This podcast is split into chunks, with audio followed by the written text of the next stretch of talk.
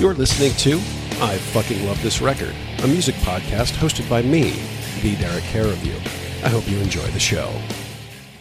We'll see how much it shakes as we discuss Let Go, the third album by Nada Surf. It was produced by the band along with Chris Fudurich and Louis Lino. It was released on Barsuk in 2002. Joining me as we both get right off of our heads is just a happy kid with the heart of a podcaster. Welcome to the show, the host of Records Revisited, Ben Montgomery. Ben, thank you so much for joining me today. How is the lockdown treating you? Uh, the lockdown is just a lot of fun, a lot of family time, and we'll see how many of us actually emerge from this still alive. Because you guys are you're in Florida, correct? I am. So uh, you, your uh, your governor is not doing a great job of keeping people at home. So I'm wishing you guys all the best of luck in surviving. Leading up to this, I was kind of a fan of uh, Governor DeSantis, but um, the way that he has handled this has been spotty at best. I would say. Um, yeah, he's kind of left it to the local governments to to decide whether or not they want to do a you know a lockdown and um, i'm in just outside of orlando. And so we are on lockdown here. So it's down to just the essential essential people you know the uh, takeout restaurants and the healthcare workers and garbage garbage men and utility people etc so but it should probably happen a week prior but yeah. Well, wishing everybody the best of luck. I still have a lot of family and friends over there, so uh, I'm always a little extra concerned about what's happening there in Florida. But yeah. uh, really, thank you so much for joining the show. Really appreciate having you here. So yeah. uh, today, today we're talking about Nada Surf's Let Go, and tell me, how did this album enter your life? Yeah, so I was uh, I was a passive Nada Surf fan. Um, I liked Popular when that first came out. Uh, it was on MTV a lot and had a little bit of a, a Weezer vibe to it, or so we thought that it has a had a Weezer vibe. Really, the the uh, um, the the thread there was you know Ric Ocasek was the the the guy who produced both Weezer and Nada Surf's first first record, so there were definitely a lot of comparisons. Um, but I would say that it wasn't until um, I guess this came out 2002, 2003. So it was probably 2003 for me. And um, I had just moved to Florida. Um, I had a business in Utah that had uh, had failed, and um, my my wife is originally from Florida, so we decided to rip off the band-aid and we we moved to Florida to be near more of her family. And so we did that in 2001 and you know it it it had caused some financial difficulties. So uh, I was working two jobs. I was waiting tables at night to to you know to pay off some of those debts and um, didn't have a whole lot of disposable income. However, for the my first job, uh, I was I was working working in a bank, and I could listen to streaming stuff. Um, since I wasn't buying records at the time, I I could at least stream stuff, and I was I was streaming KEXP from Seattle. Inside of Love came on, and I absolutely fell in love with that song. Was surprised that it was Nada Surf and then uh, a couple months later, I heard Blonde on Blonde, and uh, they said this is Nada Surf, and I'm like, is this the same guys who did Popular? Because it doesn't sound like Popular. and um, and so I I saved up my money and I I I bought the record and just absolutely fell in love with this record. And I say this to to people, kind of half joking but kind of half serious, is that this is the record that saved me from becoming like all of the adults that I knew when I was growing up because you could you could flip through their record collections and you know, you you'd see some really cool stuff. Just, you, you, know, you'd like, oh, uh, you you've got Days of Future Passed by by Moody Blues, and you've got Sticky Fingers by Rolling Stones, and so what what are you listening to now? And they would look at you and like, what like popular music now? Like I'm still listening to Sticky Fingers and Moody Blues. And I didn't ever want to be those people. You know you know exactly what I'm talking about, right? Oh oh oh yeah. Oh yeah. Because I didn't have the disposable income to buy records, I was really concerned that I was going to become like those people where they just they stopped listening to popular music and listening to this particular record I think really reignited my my passion for music um, because of this. Um, you know, I, I started seeking out other things that I was hearing on KEXP. Um, you know, there was Interpol that was that was becoming popular. The Strokes were were becoming popular at that time, and it just reignited my love for music. So I, I, I say that kind of jokingly that this saved me from becoming all the adults that I knew but it's it's a true story. Well, that's very cool. Um, for me, I only kind of remember hearing popular. So that came out, I want to say, right as I was getting ready or right as I graduated from college. Right. Uh, and I didn't have MTV at the time.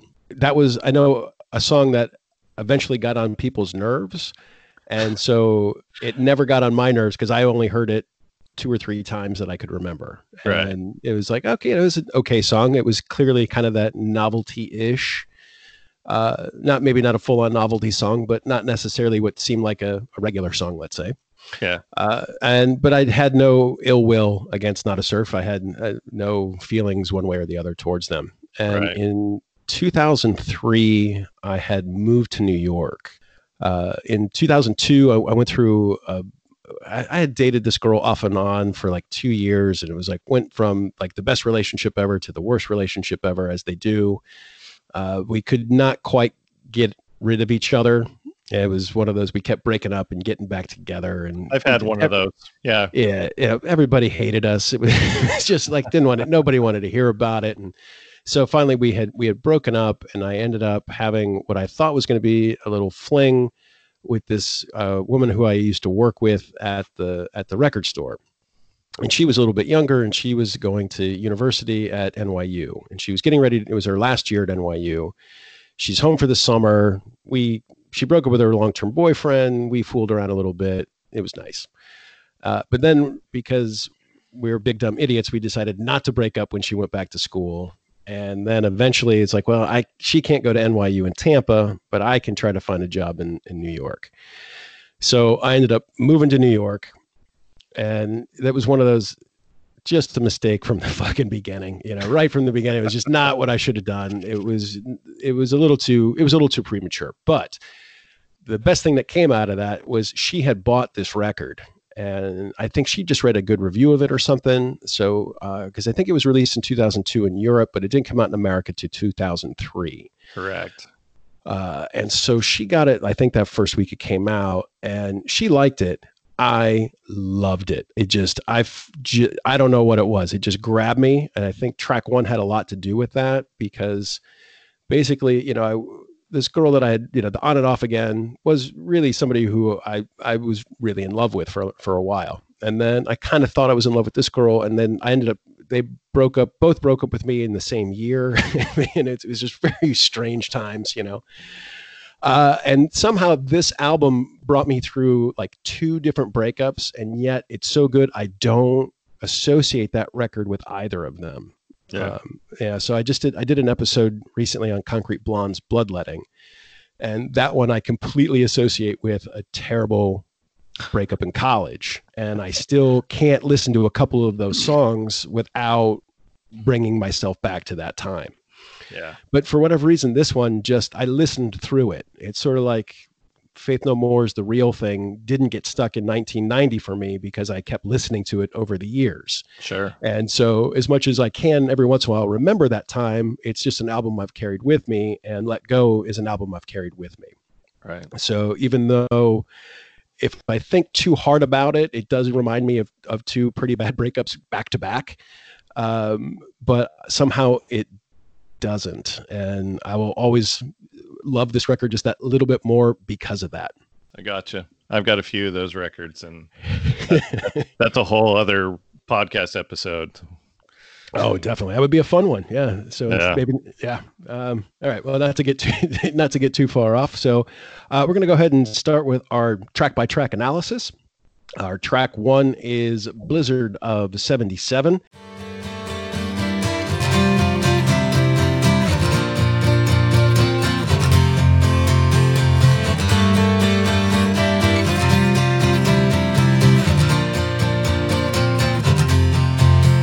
The blizzard of 77, the cars were just lumps on the snow. And then later, tripping in 7 Eleven, the shells were stretching out of control. And this one is a little bit of a teaser, and it doesn't sound exactly like what's coming on the rest of the record. It's just the singer and a guitar. Uh, I think I think maybe the bass player does a little bit of backing vocals, but it's it's a pretty simple, just guitar vocal, a little bit shorter, sounds a little bit different. But man, is this a fucking great song. I love this song so much. I love the lyrics in it. It took me a while to kind of figure out because they seem just a little stream of consciousness at the beginning. Then you realize that it's all about these situations where not only do you not have control, you recognize that you don't have control. So it's not that where you're going through your your life where you think you know what's going on. These are those situations, you know, no, you're stuck in a blizzard. Nope, you're tripping on acid. Nope, you're in an airplane.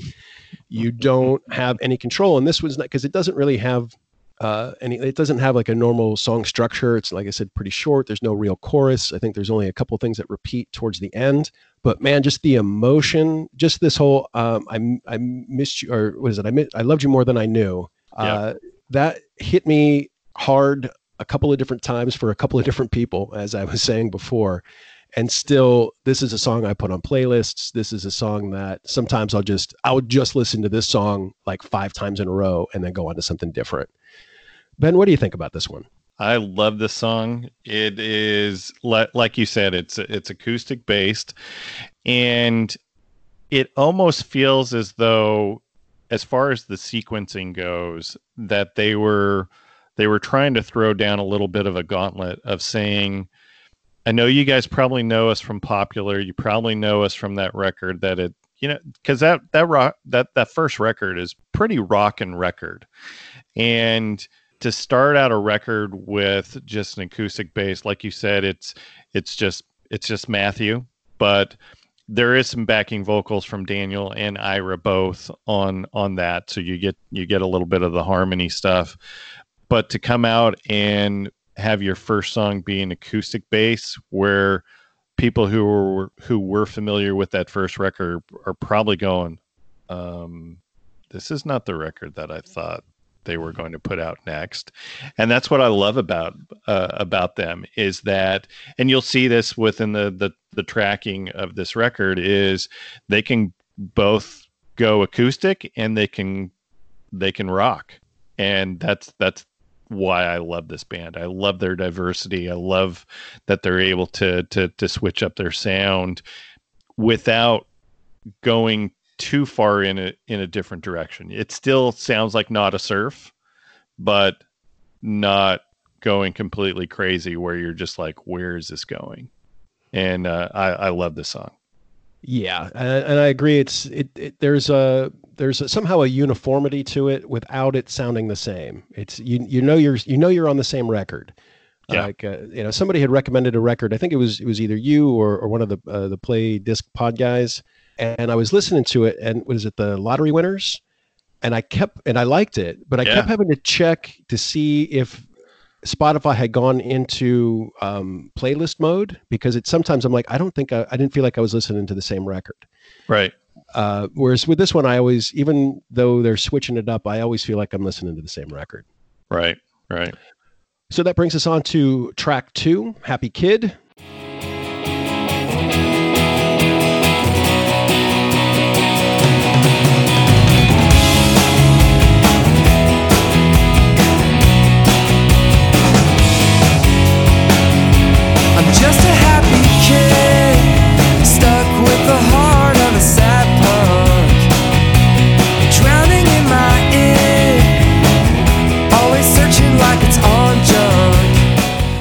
what are your thoughts here ben? I love this. I and if you listen to our our podcast we talk a lot about sequencing. Like sequencing is one of those things that i'm super particular about.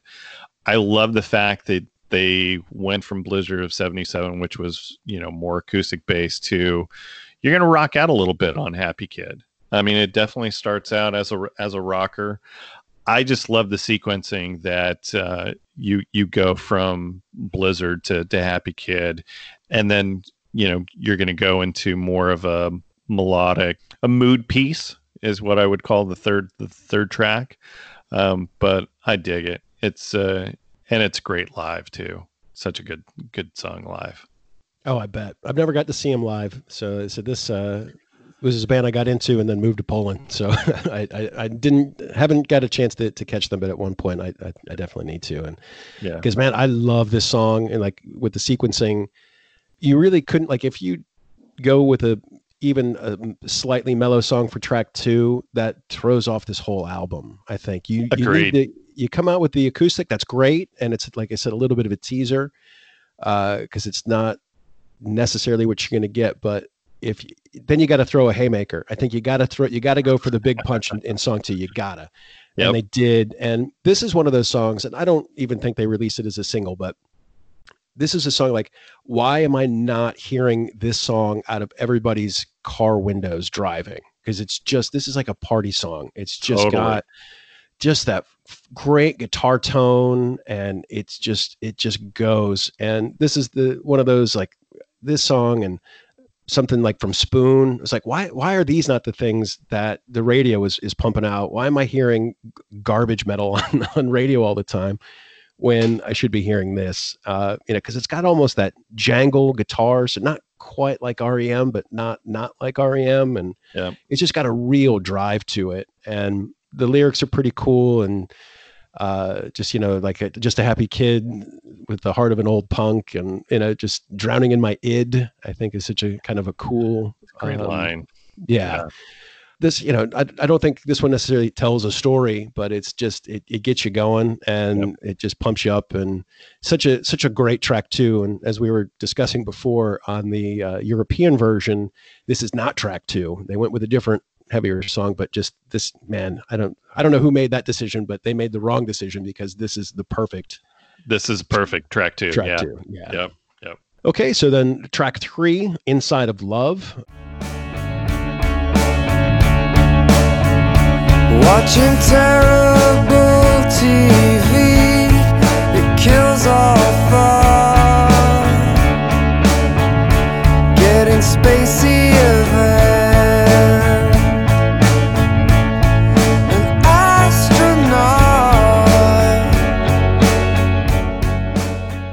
this is I found, and I, am sure you've noticed this as well doing your podcast, that song three is a ballad or a slower song a lot.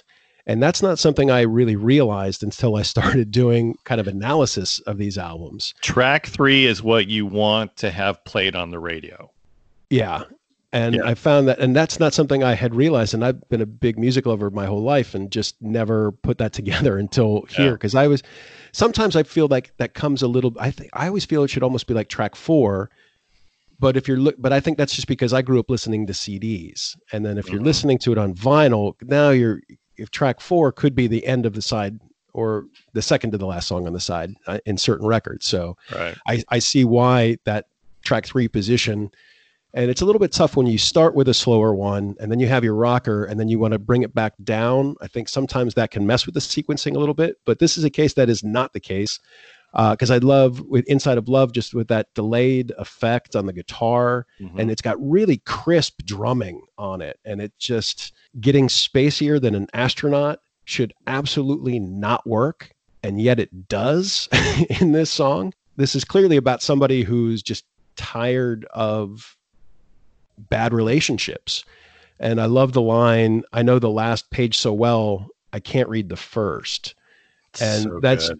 it's so it's like just I think we've all felt that burnout at some point where it's like you you talk to somebody one time and you just you fast forward past all the good times you guys could be having together. You're just like, nope, I already see what the breakup looks like. Yep. Uh, and you and you had mentioned this was the first song you had heard off this album, right? Yeah, this is this is a song that pulled me in, and it's a personal song for me because when this came out, and uh, I I probably bought the record in 2004. Um, I was a dad of two young kids, so my my uh, youngest at the time was two, my oldest was four. Uh, like I said, I was working two jobs and really just felt disconnected because I was working so much to to try and pay the bills and um, you know I I felt like I was on the outside of of love. Not that my relationship with my wife was was bad or anything at the time. It was just we didn't have a lot of time to connect, and you know she was dealing with two young kids at home. Um, at that same time, my my oldest was was diagnosed uh, on the autism uh, autistic spectrum, and so you know she was dealing a lot with that stuff on her own because I was working so much, and it was a really tough time. And and this this song just really spoke to me in ways that I understood that I had I had love at home, that my kids loved me, my wife loved me, but there just was, I was just just on the outside of that love. And i i could kind of feel matthew matthew's pain but yet hope at the same time that things are going to be a little better. Luckily things did become better. In 2004 i got a better better paying job. Um, and was able to quit waiting tables. And those were happier times where I could actually be a dad and be a husband as opposed to worrying about what what my finances look like. Uh, and so it, it's a deeply personal song for me. I will freely admit that the first time that I heard this live, that uh, I may have teared up a little bit, and um, I don't care this is what I love about music because this song is obviously about somebody who's just burned out on relationships altogether. And yet it was personal for you and you were in a good relationship, but just because of the difficult time, you got something out of this song that maybe wasn't 100% what the song was about, but it Correct. made sense to you. And I, I love that. I love that about music where you can just take, where you can hold on to something uh, that maybe wasn't there to begin with, but who cares because it is there for you. And right. that's what makes these records so great, what makes these things so personal when you can just take that line, you can just take that moment and it means something that the songwriter could never have known or expected. And that's beautiful. That's what that's what I got. That's what I love about music. Thanks for sharing that. I appreciate that. Yeah, absolutely. absolutely. Okay, so that brings us on to uh, Fruit Fly. Left some food wrapped up in a plastic bag on the kitchen table. Way too long. Sat down to eat next to the bag. I was too tired to throw it out. I tell probably, you, probably my least favorite song on the record. You know, you you talked about uh, on the first the first song blizzard of 77 that uh, he kind of goes stream of consciousness um yeah this is all stream of consciousness yeah. uh, where you know I don't even know who who the the, the poet is that w- that this reminds me. Maybe like an E. Cummings, um, where he just kind of goes, "Well, I'm staring at a fruit fly in my sandwich bag," and and and uh, I, the first time I heard it, I was like, "Why in the world are you singing?" but yeah, it's it's probably my least favorite. If I do skip any songs on this record, it's probably this one. Same here. This is uh, in in records revisited parlance. This is my one. Yeah, me too. I don't like the intro because I don't like how he sings at the intro. Right. And the thing is, I like his voice. He's got a, a fairly strong voice, so it's not like somebody who's working with a, a limited instrument. But for some reason, just the way he sings it, he sounds off key and he Mhm. sounds like he can't sing this part. And I don't know why he's making that choice. And it's just it's it's atonal. And I'm not a big lyrics guy generally. If the lyrics make me feel some kind of an emotion, I don't really care what they're saying. It's usually I care more about how they sing it.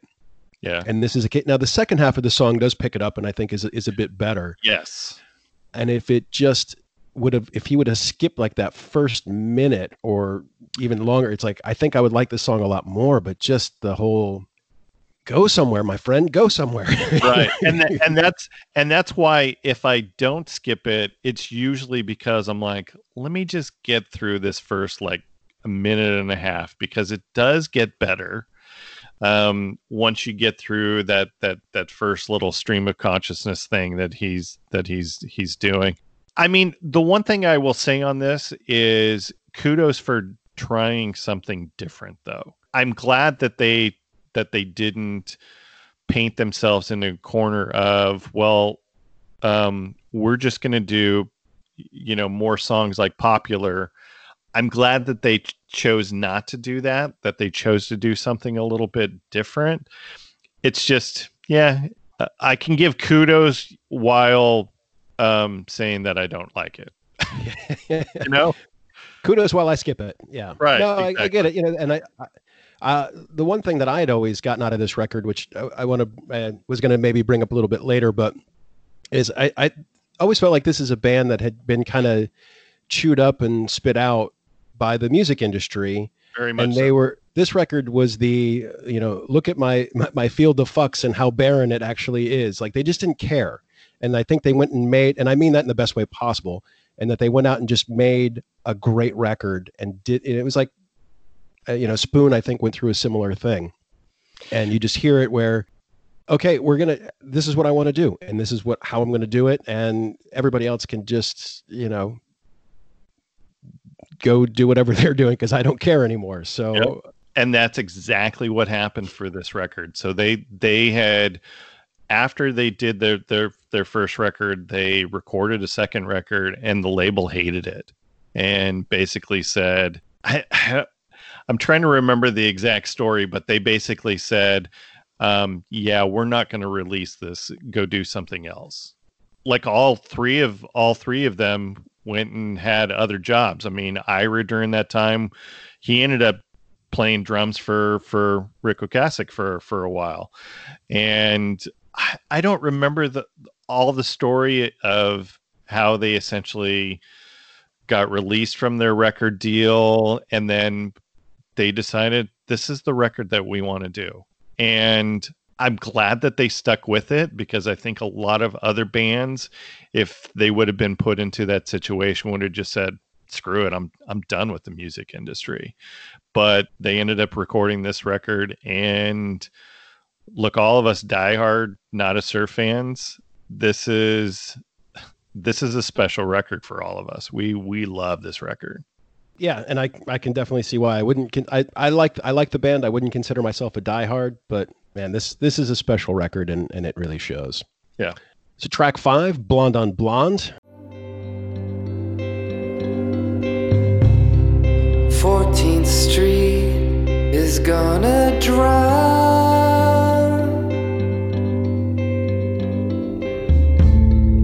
everyone else rushing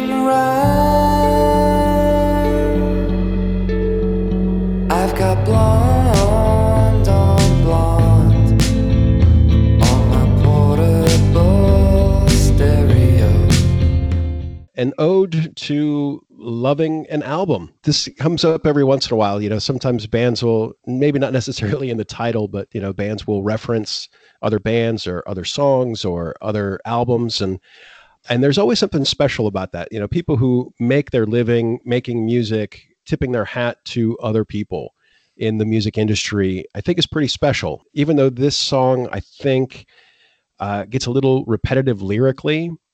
Uh, there's just I don't something. care. Yeah. I don't care. Yeah. uh, I just I, I I love it basically because it's about an album and there's just something about that that appeals to me in a way that's hard to articulate in beyond just like hey that's kind of cool because it's more than just kind of cool. Uh, obviously, you. Uh, I, am going to guess you like this one. What's uh, what are your thoughts here?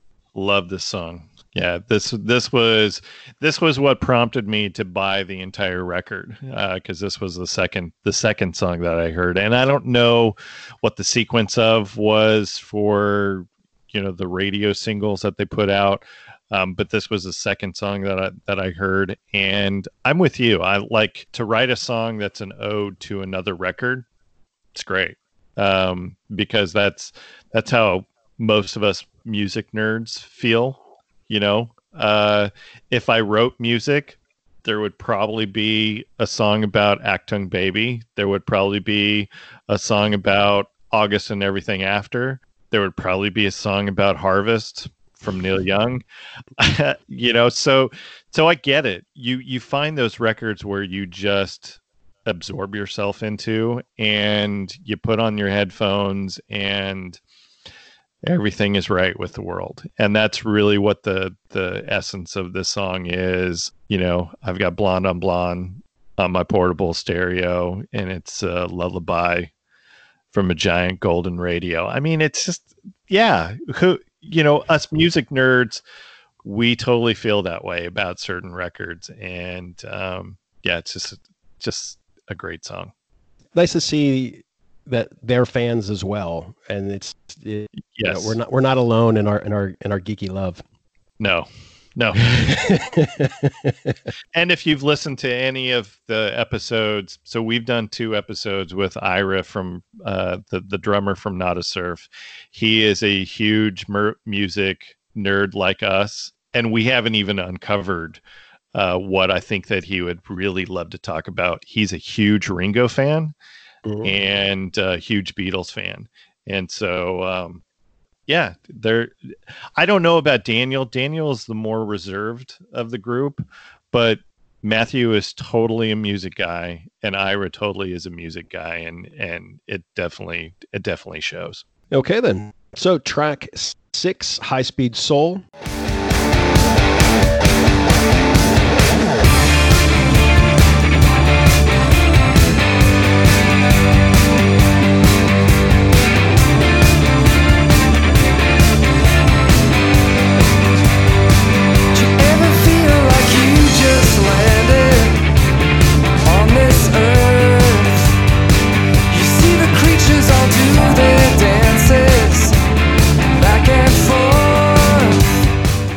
Uh, what are your thoughts on this one? So this is an interesting song because it, goes a lot of different directions, but I I love all the changes in the song.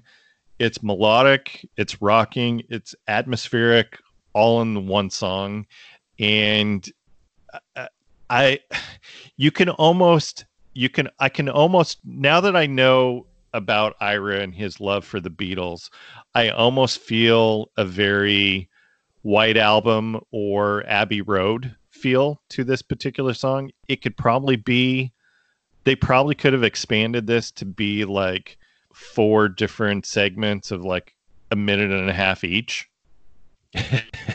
kind of like a Beatle, some of those Beatles yeah. records. That's what I like about this particular song is it takes me in a bunch of different directions and it's it's it's cool. I really dig this song. It's good. It's a good way to to end uh, to end side one as well. Yeah, and I love it because it brings the energy back up. So, yes, because uh, Blonde on Blonde and and the song before are both eh, mid mid tempo, uh, uh, being a little generous, I think. Uh, and then this, you know, the, the energy is back up. Uh, this is the first time I noticed there being keyboards. So there's like these nice glassy keys going around in the background, and and that's uh, Louis.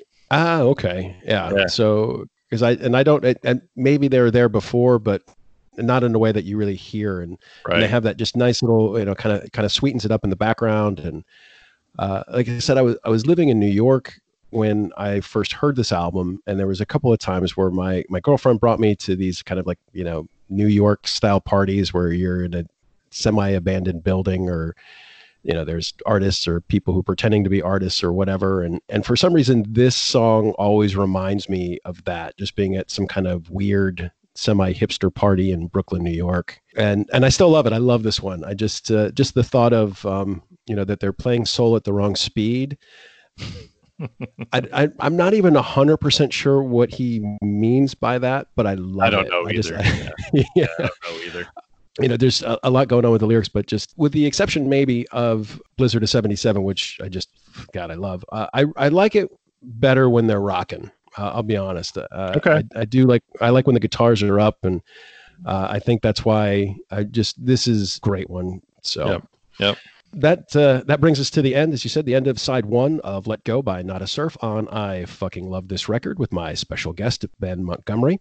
Uh, now, Ben, we've talked a little bit here at the beginning and uh, dropped some hints along the way. So, you are the host of a podcast called Records Revisited. Uh, why don't you tell uh, my scattered listeners a little bit more about that? Yeah, so we uh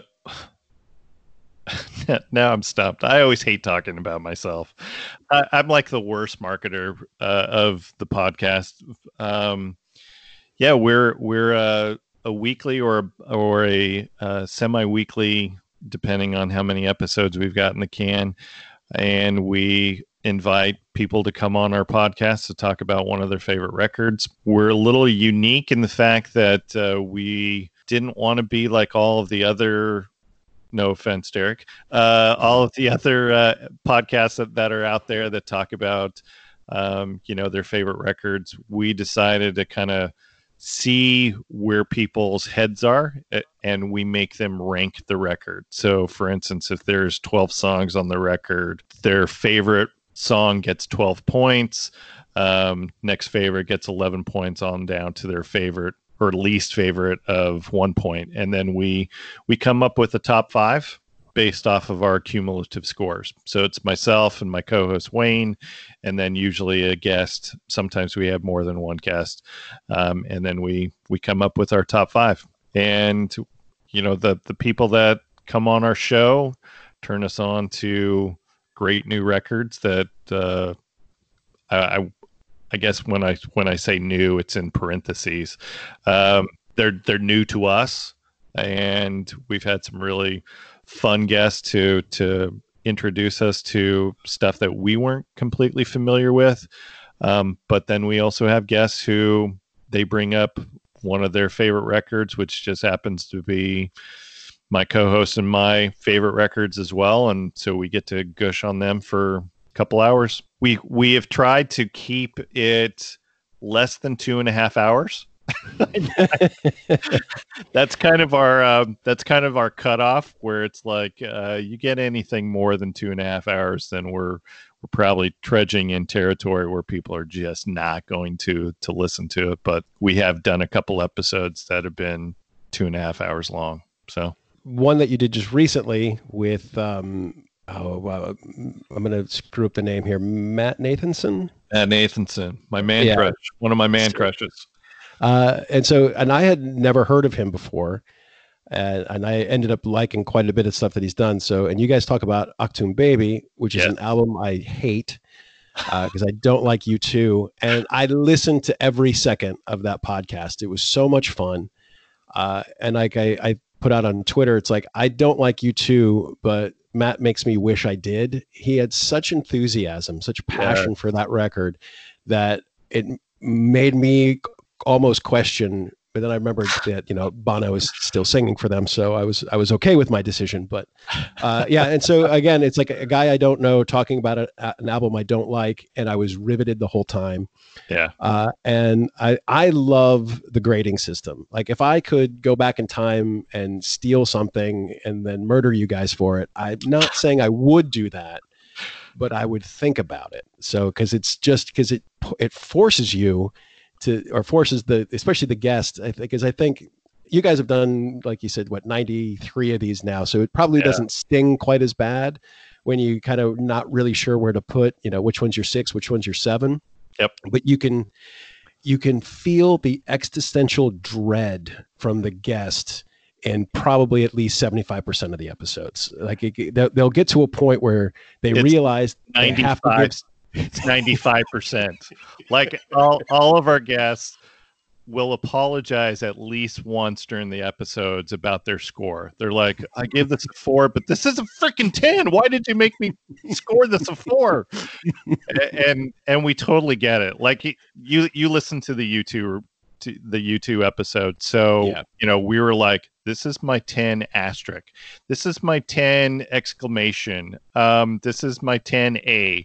You know, it and that's kind of how we we felt about the record because it was like, ah, do I really have to give this a one? Like all of the songs on this. And I know you don't you you you don't love Achtung Baby, but um that is that is one of those records that just um is important to me and I was just super we were super stoked to have Matt come join us cuz I knew I knew based off of another podcast that I had listened to him talk about U2. He loves U2 and I knew that that Achtung was his was his favorite record. So when I invited him to come on, um, I was just over the moon that that he joined us. That was, gosh, that was that was a lot of fun. And it showed. It was a fun album, or sorry, for a fun episode to listen to. So, Yeah. who came up with this infamous grading system? You know, I would probably have to take credit for it, but Wayne and I. So, I, I probably have not even told kind of the the genesis story of how our podcast came to be. So I I write, and um, I was going through a really bad spell of writer's block, but I always need to have a little bit of creative outlet, and um, Wayne was kind of going through. I'm told. Hopefully, Wayne doesn't listen to this because I'm I'm going to to, to, to to to say some personal stuff. Wayne was going through a divorce at the time, and the way that we were kind of getting through our our stuff was we would assign each other via text of okay rank your top 10 songs off of appetite for destruction go. And so we were doing that with you know okay how about white album? How about physical graffiti? And you know so we were we were doing this and and i was like you know i don't hear any podcast doing this like what what we're doing. So i brought it up to wayne. I'm like i need a creative outlet. Let's do a podcast. And wayne's like i don't know this first thing about podcasting. I'm like i'll figure it out. Like i'll i'll figure all of this out. I just need i need a co-host. So we we came up with this crazy scoring thing and it works for the most part. I will freely admit that we've had a few potential guests who have canceled on us because they didn't want to do the scoring thing. And and we're fine with that. Look we we want people who are passionate about the records that they choose. And if you can't come up with you know a scoring for it okay that's that's fine. We totally get it so yeah we wanted to do something that was a little bit unique and i think that it's unique out in the marketplace. I think that we would love to do some some other episodes that are not just the scoring and we do every every so often. We'll we'll th- we'll do something that's a little bit outside of the the scoring but we're just really super blessed to have the referral lines that we have. We've got some really awesome guests who and the best part of this is once the guests come on and they have a good time with us they're referring their friends over to us to come on the podcast. And so that's that just speaks volumes that okay well other music nerds are enjoying talking with for with a couple other music nerds for a couple hours. So i guess we're doing something right? Oh, good, good. So, uh, speaking of which, uh, we're going to hear a word now from uh, one of our friends. I'm Brian Colburn. And I'm Jay Sweet. and we're the co-hosts of Tune Styles, a podcast aimed at the music nerd in us all. Each listener interactive episode hones in on a different musical topic or artist. Featuring guest interviews, listener polls, and roundtable discussions about the music that shaped the soundtrack to our lives. You can find us at TuneStylesPodcast.com, Apple Podcasts, Spotify, Podbean, or wherever your favorite podcasts are found. Subscribe to Tune Styles and be a part of our weekly musical conversation. Stay tuned. And now, back to the show. So, let's go ahead and flip the record over and take a look at track seven, Killian's Red. Putting this night down to bed. Cause I was sitting at the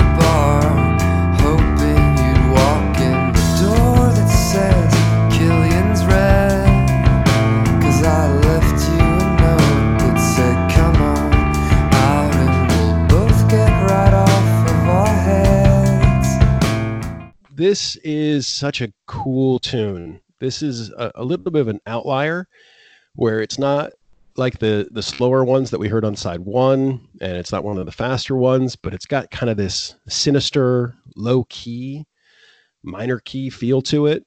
Yeah. And they're like these little, uh, you know, little throw off licks from the guitar, and uh, this song is about potential and almost and maybe. I love the and I almost love this town when I'm by your side.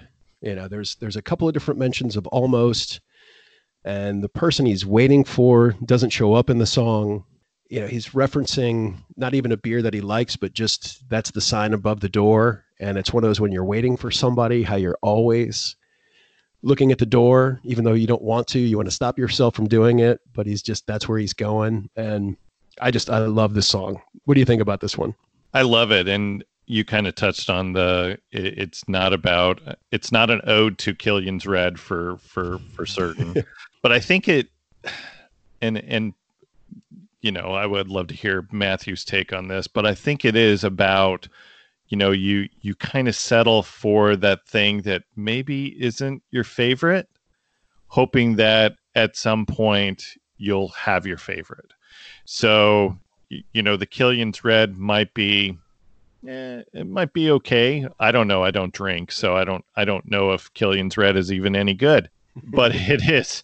It's one of those situations where it's like you've settled. Hopefully, you you will be able to embrace that which you're looking for. It has that longing and searching and a lot going on, and and just just the kind of the the minor key of it all, where even even when they're sadder or when they're slower earlier on, it's still a little bit brighter.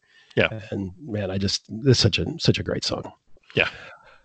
So track, uh, where are we? Track eight, uh, the way you wear your head.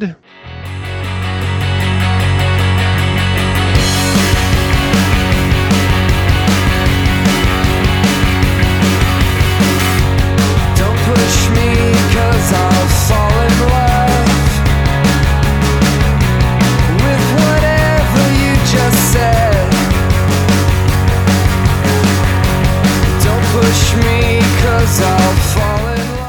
do you think about this one? I love this song. And Ira is an absolute beast on the drums on this one, especially Oh, yeah. towards, towards the end of it. Um, if you've listened to the live record that I, they put out in 2016, the live at live at the Neptune, which is uh, theater in uh, Seattle, he is an absolute beast on that. I love listening to that live track because he just gets at it, and it's and it's also um, you know if you listen to the the the lyrics, total cheap trick reference in there uh, of I want to want you, I need to need you. Um, yeah, there's uh, such a great song. It's it's behind uh, Inside of Love and Blonde on Blonde. This this is this is my song on this record. It's a, it's a good one. I love that kind of siren like effect on the guitar at the intro. Yes. uh, and that's just that's really cool. And I don't play any instruments, so I don't even know if I'm referring to those things correct, in, the, in the correct way. But just I, I love just like that sound, Mhm. uh, and then it just then when it kicks in, and it's just got a great groove. And of course, I have in here, you know, the you know lifted cheap trick lyrics whole scale. Uh, so it's not even like referencing it. It's like no, like that. That's exactly cheap trick It is. and then but you know going back to blonde on blonde you know kind of tucking in somebody else's lyrics inside of a song is is a thing that happens and i think it's cool and you know and it's not even like they were being subtle i mean they they chose Nope, a, a gigantic you know cheap trick song it wasn't like they they, they took something off of you know, you know album eight side two or whatever you know they, they, they went they were they went for the big went with the big guns uh but it's just it's got that groove and you can hear you know it doesn't sound necessarily like cheap trick but you could tell cheap trick is an influence Absolutely. uh and and it's just fun this is a fun song and and, and this you know the whole album doesn't necessarily present a lot of fun even when it's up tempo no. uh, but th- this is one of the times i think it does Yeah, Yeah. and and I think that that again going back to the the the sequencing of things so you go from killian's red to this song then you're going to jump into neither heaven nor space which is the, the the following song which is very atmospheric but it seems to work. Like you go from those atmospheric to a rocker to atmospheric uh, the sequencing just works. It works for this record It really does. And ne- never listen to the European edition because it doesn't. right they they, right. they mix it up a bit, and there's a song on there that I, I had never heard before. And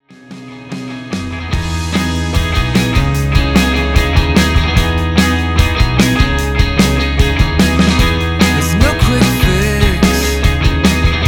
You've gotta take your licks.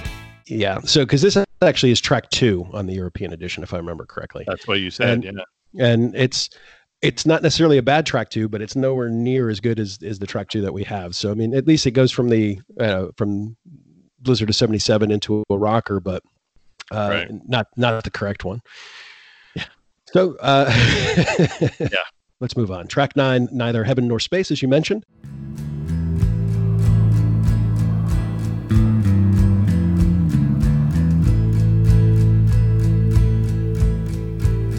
So quiet. It's neither heaven nor space. It's just high. And the ring around the moon.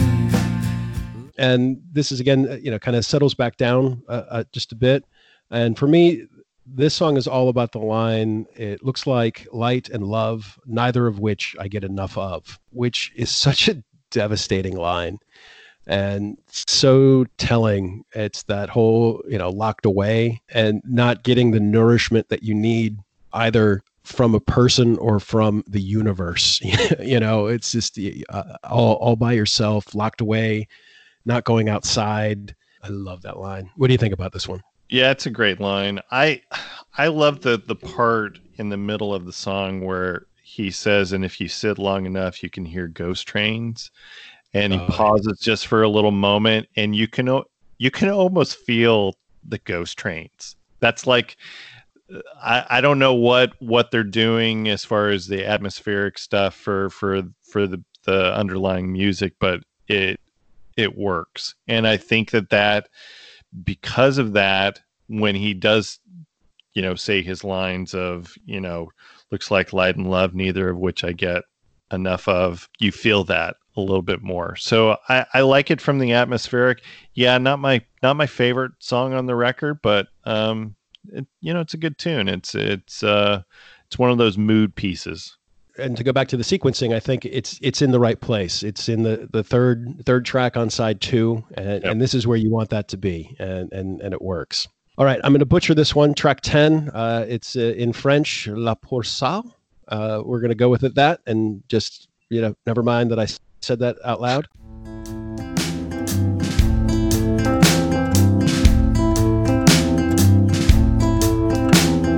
Pense à moi la prochaine fois que tu entendras la rumeur des vagues. Et si elles te disent que tu m'as fait que du mal, t'en fais pas. Uh, what are your, what are your thoughts here, Ben? Unless you know how to pronounce it, you want to you want to help me out. I I think you are correct. Um, so I will freely admit that I hated this song until I heard Daniel sing it live, and it was absolutely beautiful live. So now I don't skip this. I used to skip this song because I'm like, well, it's French, and I don't know a single. You know, I can't do a single sentence in French, even though I took two years of French in high school um like my you know i know croissant. That's about as that that's about as much as i go. Actually maybe it is biblioteca is that is that uh, french or is that spanish? It's definitely Spanish, but you know, it could be both. you know. okay Uh, yeah okay so i know only know croissant. Uh, but but like i said once i heard it live daniel so this is daniel singing not matthew and it's and he just does a beautiful job of it. So, um, if people are listening to this and they're like, eh, "I don't really like it," go go see him live, and you'll you'll change your opinion. Yeah, I don't have much to say about this either way because I like the music on it. Uh, and the the girl who introduced me to this record, she hated the song, and she was from Canada, and I don't remember. I don't think she spoke French, but it seemed like anytime somebody sang in French, she just hated it. Yeah, Uh, like even Leonard Cohen, and we both loved Leonard Cohen. And uh, you know, there's the one song he sings in French, and he's she's like, "Oh, his accent is so terrible." Like, uh, uh, uh, okay, okay, she I wasn't guess. from Toronto then, is what you're saying. Uh, I I don't remember where she was from. I think she was from outside of Toronto, but I don't know. She just Okay. uh, didn't didn't didn't like it when people sang in French. So a lot of times when I first was listening to this record, after the first couple times, she would go, she would fast forward it. She'd skip it. Yeah, Yeah, uh, and so it's not one that I've listened to a lot, but I don't I don't have a problem with it. I mean, I don't know what's happening, but uh, uh, you know, I've lived in Poland for 15 years, and I don't know what's happening at all. So you know, it's uh, par for the course these days. So I think I appreciate it even more. So uh, yeah, yeah. I get it. track 11, "Treading Water."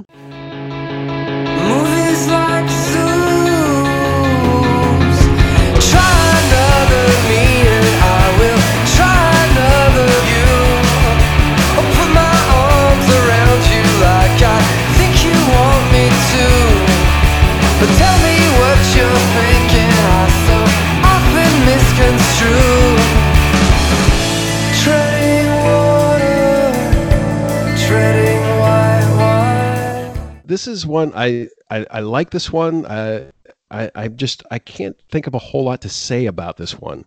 You know, movies like Zoos. Um, I, I I like the way he sings that. I don't, you know, just because it goes back and and it rocks again. Being in New York, that idea of always rushing, always late. Something kind of hit me about that one, and Yeah. um, I just this is is one of those. I like this song.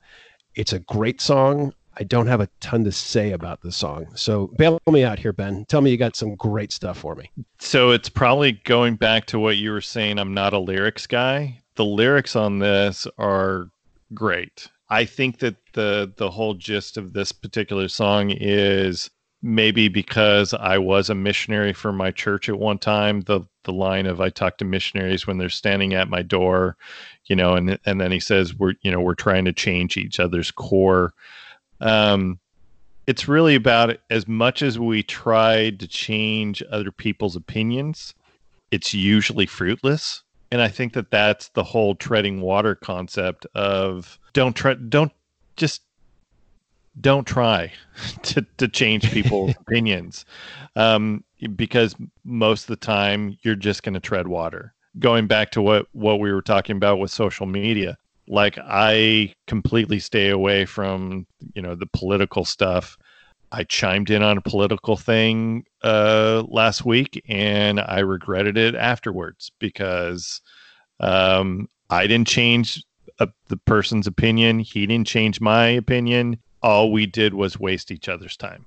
That's pretty much what what what happened. So I'm go- I'm going to throw another Nada Surf story. So I've only seen them live once, uh, and it just happened to be that I was in Nashville for for work a few years ago when they did the entire Let Go record from from start to finish, which was a magical night. Like it's Yeah.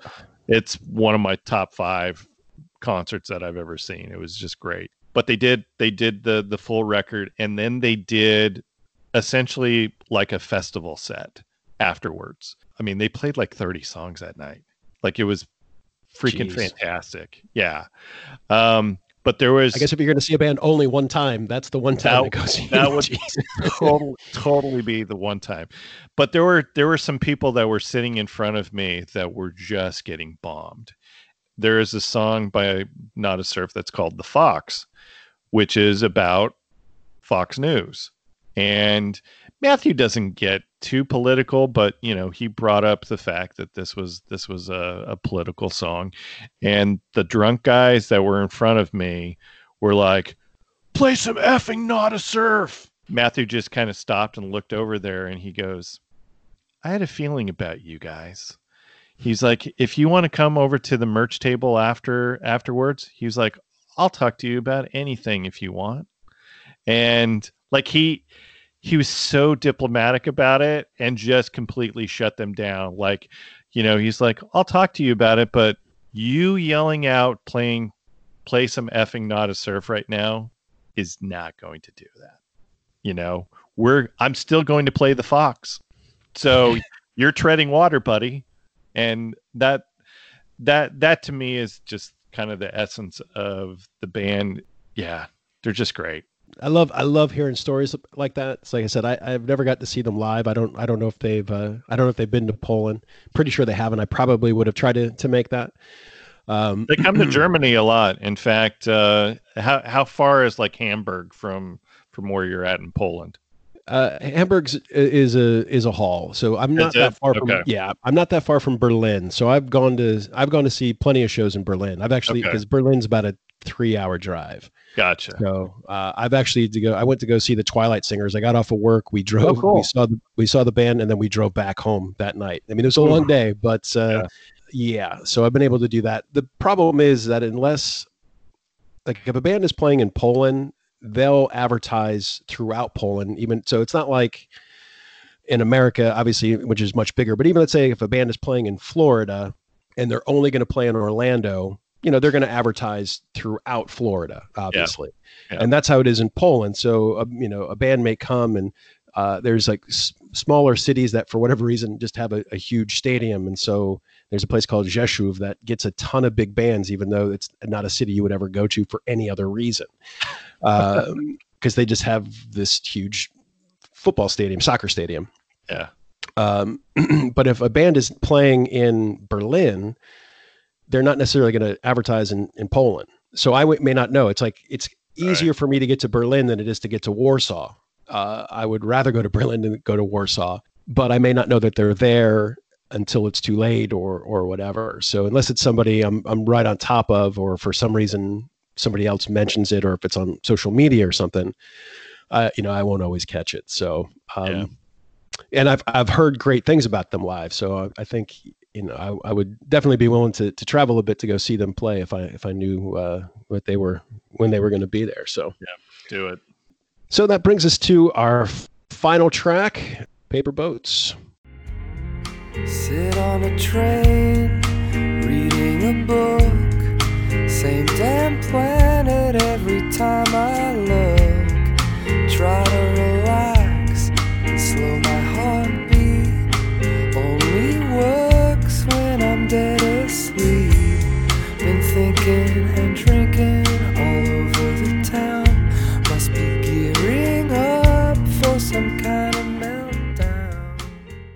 Yeah. What are your thoughts here?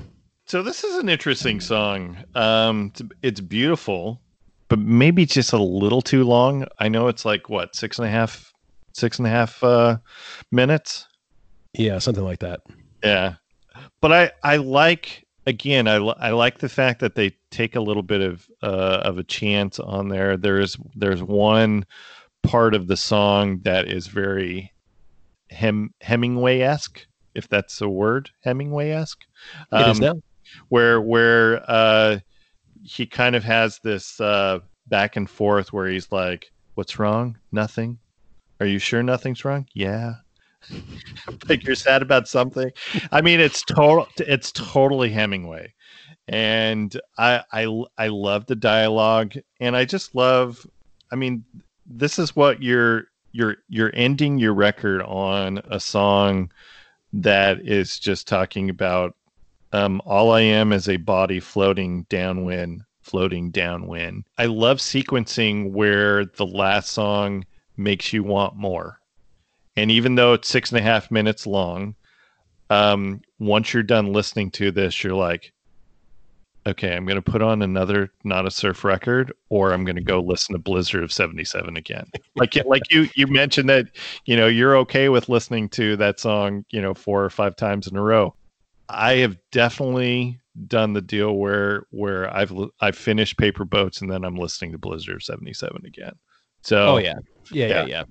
As I, I agree that it is it it is a little bit too long, but I I love the placement. I, I'm I'm a I'm a lot like you as far as you know the, where where things are, are put on on the record and, and and the effect that that has, and I'm a sucker for the slow closer.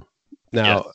uh, you know, don't get me wrong. The occasional going out on the big bombastic is is great. I'm not going to say that, but I love the slow closer. Uh, doesn't have to be a ballad, but uh, and and this is another one that I think hit me a little bit more just being in New York. So you know, I I grew up in Florida, and you know, we, just we don't do public transportation in Florida. No. Uh, and then Well, moving we to New do it, York and we just do it really poorly. yeah, yeah. Well, I joke about that. That you know, being in in Poland, that there's you know we have trams and buses, and Yeah. uh, you know they run 24 hours a day, and it's easy to get anywhere you want to get in town. And you know, and in Florida we have uh, you know in Tampa we have a, a bus that runs every um, you know, Tuesday. Um, and so being in New York and being uh, you know taking the the subway almost every day because I was in Brooklyn and I would go meet my my girlfriend in Manhattan, and just the uh, you know sit on a train reading a book same damn planet every time I look uh, was cool. But just the uh, that the as the express train passes the local it moves by just like a paper boat although it weighs a million pounds I swear it almost seems to float and It's was like, poetry.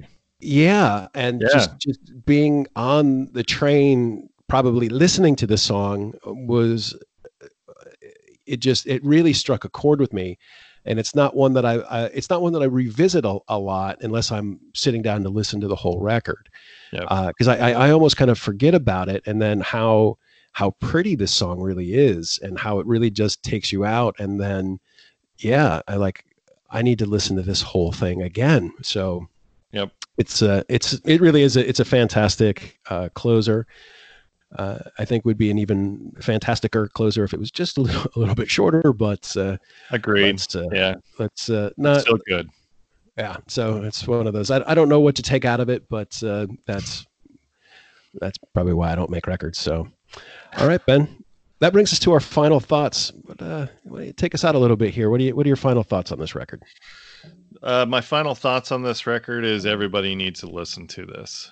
Everybody needs to know who Nada Surf is, and I know that I'm I'm total fanboy when it comes to to this band, but they are they're just really a, a great band. Um, they're I think we mentioned this the the their their most recent record is Never Not Together. It's great as well um, the the one that came before that, the "You Know Who You Are," also great. I mean, they just put out some some really great records, and it's a shame that more people don't know Nada Surf because not only are they great musicians, but they're great people as well.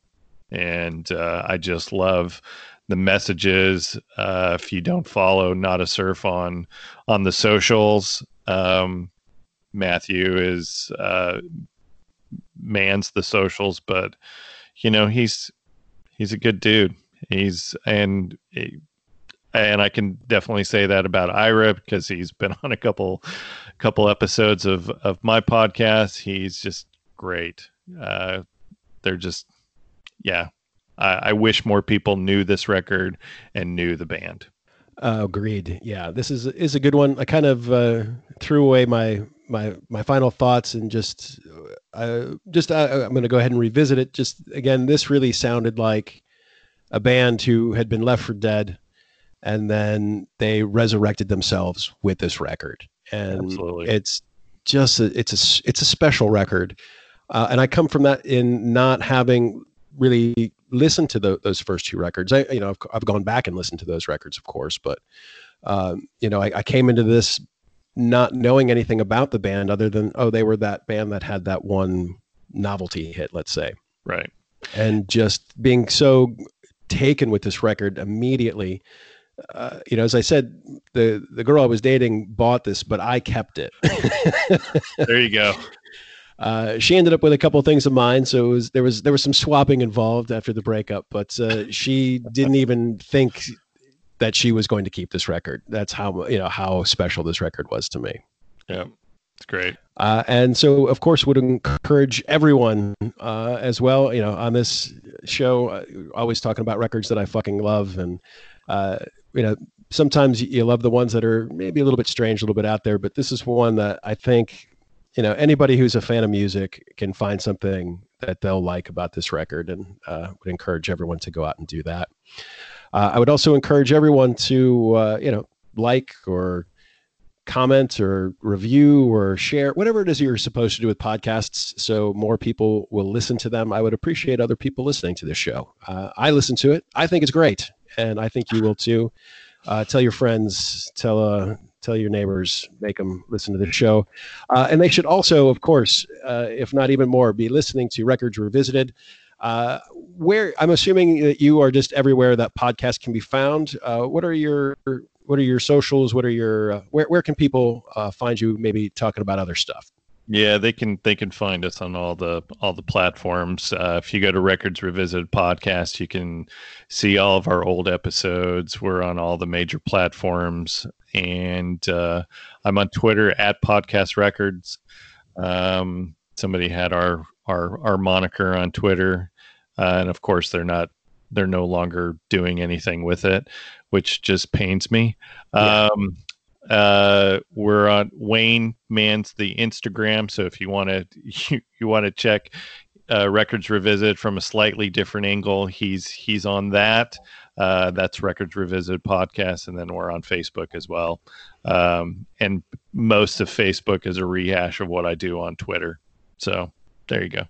All right. Well, I encourage all of my listeners, uh, all, all, 18 of you, to go seek this one out. It's a, it's a, it's a fan, it's a fantastic show. You, you know, don't be intimidated by the, the run, the run time.